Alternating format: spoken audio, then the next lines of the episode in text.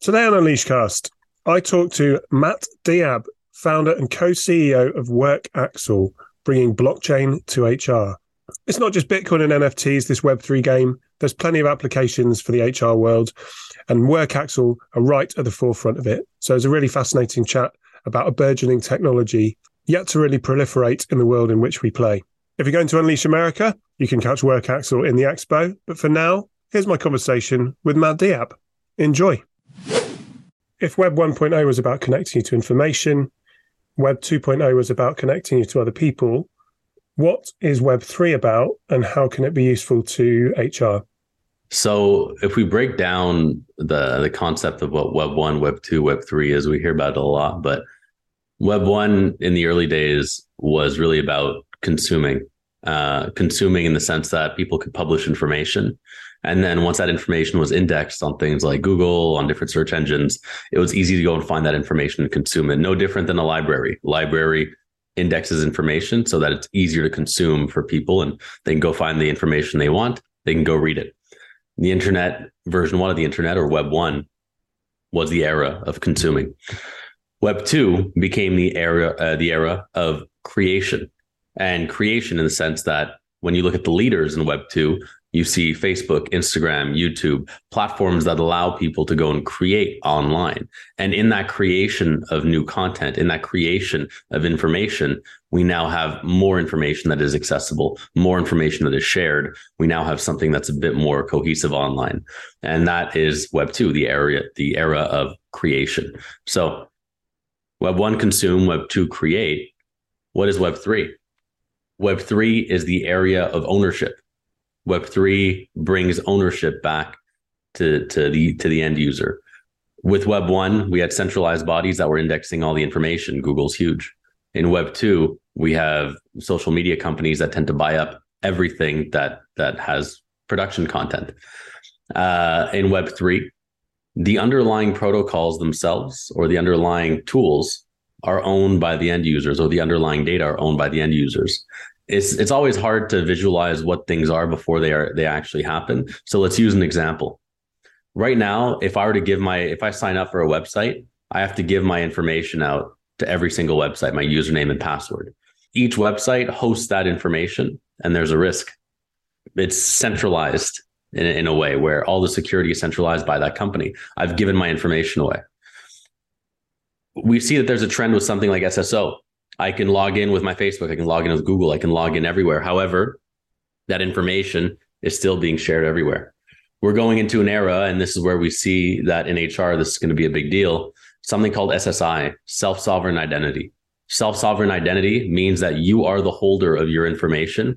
If you need to apply for a loan in HR, if you need to apply for a job and you need to validate your education, your diploma, your work experience, you need to you need to actually go and prove that in a way where you're not giving all the information about who you are. You're only giving the necessary information. Self sovereign identity allows you to do that, and that's something that is a derivative or is derived from the Web3 uh, version of the internet, so the ownership economy. We see this with a bunch of other types of platforms, but that's one example of how Web3 is going to change HR. But it's really about owning your data, owning your information. And if I move from one company to another, all my information can be moved over and my work experience can also be validated. Even just submitting my information now, over 60% of people who apply for a job have have false information on their CVs over 70% of people lie about what they've actually done. This is for the US uh, in terms of education. There, there's always inflation uh, in terms of what someone's done. You want to look better on your documentation. There's no way to validate that information. So having that be on Web3 owned online, that's what we're talking about. Even things like digital identity with the vaccine passport, having to have all your information in one place. You won't have a, a, passport that's on paper. You won't have a traditional vaccine card that's on paper. It'll all be tied in to your SSI, your self sovereign identity. It's fascinating stuff. Let's dig into the um, so the, the blockchain elements here. Yeah. If we if we can look beyond NFTs, they're the things that have sort of made the headlines recently. They're, they're, they're the more visibly commercial aspects of Web three. Um, but what are the practical uses of tech like the blockchain beyond the examples that you've given in a in a business environment? Mm. So practical uses of tech in a uh, we're talking about business environment uh, because it impacts everything. Uh, do we stick specifically to HR here, or are you asking about the just business in general? I would say HR first, but there's applications wider mm-hmm. than that, isn't there? Yeah. So in HR, let's take an example of something like uh, what, what we spoke about previously, something like my hiring information. Right now, if I need to go and apply, so actually let's let's back up a bit. What does blockchain actually do? Well, what is blockchain? I think it's important to, to to break down what blockchain is because in understanding what it is fundamentally, not not what we hear online, crazy price pumps on monkey pictures. Like let's actually understand what blockchain is. It is a more efficient store of record than a database. And to understand why that's important and why it's going to be, be used everywhere, we have to understand why we moved from databases instead and off paper. So to understand where we're going, we have to understand where we came from. Why did we move from paper to database? paper was great. You're able to have transaction uh, history of transactions on a piece of paper. You can have all your records in a place. You have to store them in a physical location, maybe a filing cabinet. If you want to have copies, you need to have double of them, so double the space, double the filing cabinets, double the paper. Indexing that information was very hard. You'd have to have them all organized, categorized, go find them. Wasn't ideal. So then when the database came along, at first, huge rooms for very small amounts of data. But over time, it was a better store of information, was a better store of record. Why? Because databases allow you to index things a lot quicker. I can go into search bar type. I can have many backups. I don't have to have a physical location. So in case of a disaster, recovery is easy. And at the same time, I can have uh, as many documents as I want, unlimited. I don't need to have a fixed amount due, due to space. I'm not constrained. And on top of that, I can now leverage that data to go into other systems. But there's an issue with traditional databases that was not solved when we moved from paper to database is that you can still falsify records. And the falsification of records and the centralization of that security are both huge problems. If we take a look at a company like Equifax, Equifax that governs, I'm not sure in, in, in the UK if you guys use them, but Equifax for I think the entirety of North America has everyone's credit scores, has everyone's personal information. And we rely on their centralized security to host all of our most private information. And they had a hack where the hacker went onto their hacker, I'm using loosely, went onto their admin panel, logged in with the username and password admin and admin, and had access to everything and dumped all information, centralized security. And on top of that, they can get database or root access, meaning they could change all that information. If I'm a company and I've done something nefarious and I see that there's something bad in my records, I can go into my database or have my system admin go in, delete that information. It's not a, a reliable, auditable transaction history. It's not. Whereas if we look at something like blockchain, it does everything a database can. I can index, I can, I, it has redundancy, I can go search, but transactions are immutable. They can never, ever, ever change. Once they are committed, they can never be modified. And on top of that, if there's something that ever goes wrong, now there are unlimited copies. So there's never, ever going to be loss of information. So there's never loss. And it's, it's a true record of information. So how does that come in full circle here? How does that apply in HR? Let's take our original example of something like my CV or my education history or my work history these are all things that can be committed on chain or onto my personal identity or onto me by the the respecting the respective governing bodies. School once i go and pass i'm not just going to have a unofficial transcript and official transcript that i can send out places and i print a copy i can modify it i can do whatever. Instead that school that institution will have a mark on chain, no different than how a DocuSign, when we sign online, there is a verifiable proof that that was signed at that location by that person. The same thing with the with on-chain data or the blockchain. When we're committing or that institution is saying, Mat Mat Diab has done this certification or has had this bachelor's or this PhD at this date, it is reliably showing that this institution has issued this piece of history onto Mat Diab. So when I'm going to go and apply for a job and they say, hey, show us like can you provide us with some of your information? I can say hey here's my information. It is reliably proven that i have done these things and that will always trump at least in the transitionary period where some some companies may be using blockchain solutions some may not.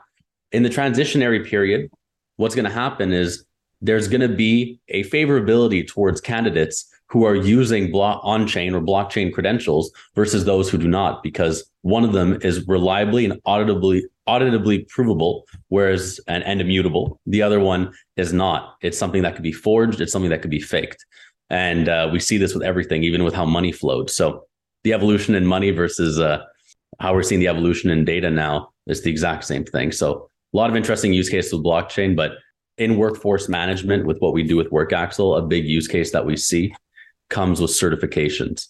So let's say you're in the heavy industries and you, you need to have certifications to drive a certain vehicle or to uh, work on a certain mine or to work with certain material, heavy, heavy tools. When you do these certifications, they need they need to be done, let's say every year, every two years. Um, and if you go and work you need to go and reliably prove to the auditing bodies that may come once a quarter, once a year, once every two years that your entire workforce is working compliantly on the field. Right now, how do you do that? You have to pull out the record, show that people are certified, pull out all the time and do a cross reference, wasting your manager's time, your executive's time. Instead, imagine you had a place where all the data of what people worked with their compliance status was all live and immutable, and you could go and validate and see provably, hey, here's all the information. Auditors go look at it. We don't have to touch it. We'll come on to you mentioned money there. We're going to come on to that um, finally. Mm-hmm. But before we do, another question about this same area, but Internet of Things, uh, IoT yeah. devices. As we move to a more hybrid environment, hybrid work mm-hmm. environment, how can smart devices help the workforce when we spend uh, less time in the office? Can they kind of remove friction from the process or you know, yeah. find productivity gains. Yeah, and this is where we need to start compounding some of the ideas and the technology that that's coming about. We'll oftentimes kind of narrow our attention on one specific focus, AI and how AI is transforming things, or IoT and how IoT is transforming things, or blockchain, how black blockchain's transforming things. We have to go a layer deeper and say, okay, the combination of these technologies, given a year, two years, three years, four years, 10 years, 20 years, what's the world going to look like? And that's where if we see something, I'm sure you've heard of a concept of like a uh, smart cities. It's becoming increasingly uh, popular in the narrative, but uh, there's a scary version of it, and there's the more, I guess, applicable version of it. IoT is just a way to identify and and track things that are happening nearby. Now, as we move towards uh, more of a place where all of our information, our digital identity hosts everything about us, our health information, our passport information, everything, every single thing about us. As I'm moving into an office building, I can automatically, for example, start a person's time or track their time. As they leave an office building, I can automatically end their time. When we're talking about different IoT devices, let's say in manufacturing, I may have different lines and different lines need to be billed to different customers or different clients. In the case of, or how it works right now is each user has to go and punch in or start their time for each different line or charge their time appropriately, either by punching it in or at the end of the day, manually inputting it, which could lead to a lot of issues and human error, lost money for the business, time theft. With IoT, you now enter into something that's a lot more interesting. You're able to detect as users move from line to line. If I'm working on line one that needs to be billed to client X, as I'm there, I'm working on it. My time as Mat Diab, who has a rate of, let's say, $22 an hour. If I've worked there for an hour and a half, I will bill that client an hour and a half of my time plus whatever the cost, um, plus whatever the cost plus is. I move over to, let's say, line two. As I'm walking to over to line two, I've exited the range of line one from the IoT device. It's automatically punching me out from that. As I enter line two, line two is now being billed to client A and client A is now being billed for my time, Mat Diab's time on this project. And as I'm done there, I exit line two. It punches me out from line two. As I enter line three, I am now billing line three, the customer B for line three work for Mat Diab. And you can imagine this on a scale that is thousands of employees, tens of thousands of employees, and the efficiencies there. Yeah, for sure. So coming on finally to uh, the, the world of tokens, um, and d- digital tokens, something that's changed yeah. very quickly. You, you, know, new new companies springing up all the time, uh, new ideas. It's also, I you kind of mentioned it at the top of the conversation, but very important to kind of split out the technology from the products as well. it's not just about Bitcoin. It's not just about these.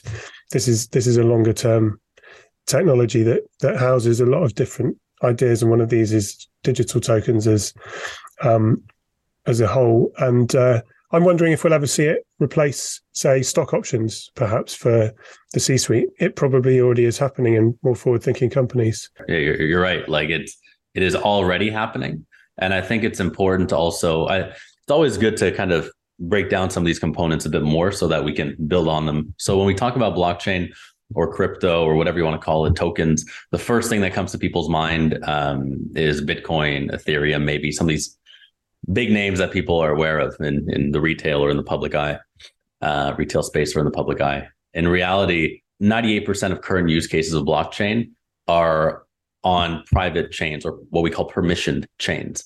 And in the S&P 500, every single company already has blockchain being used right now and they're using something they're using a mix of different permissioned uh, chains blockchains.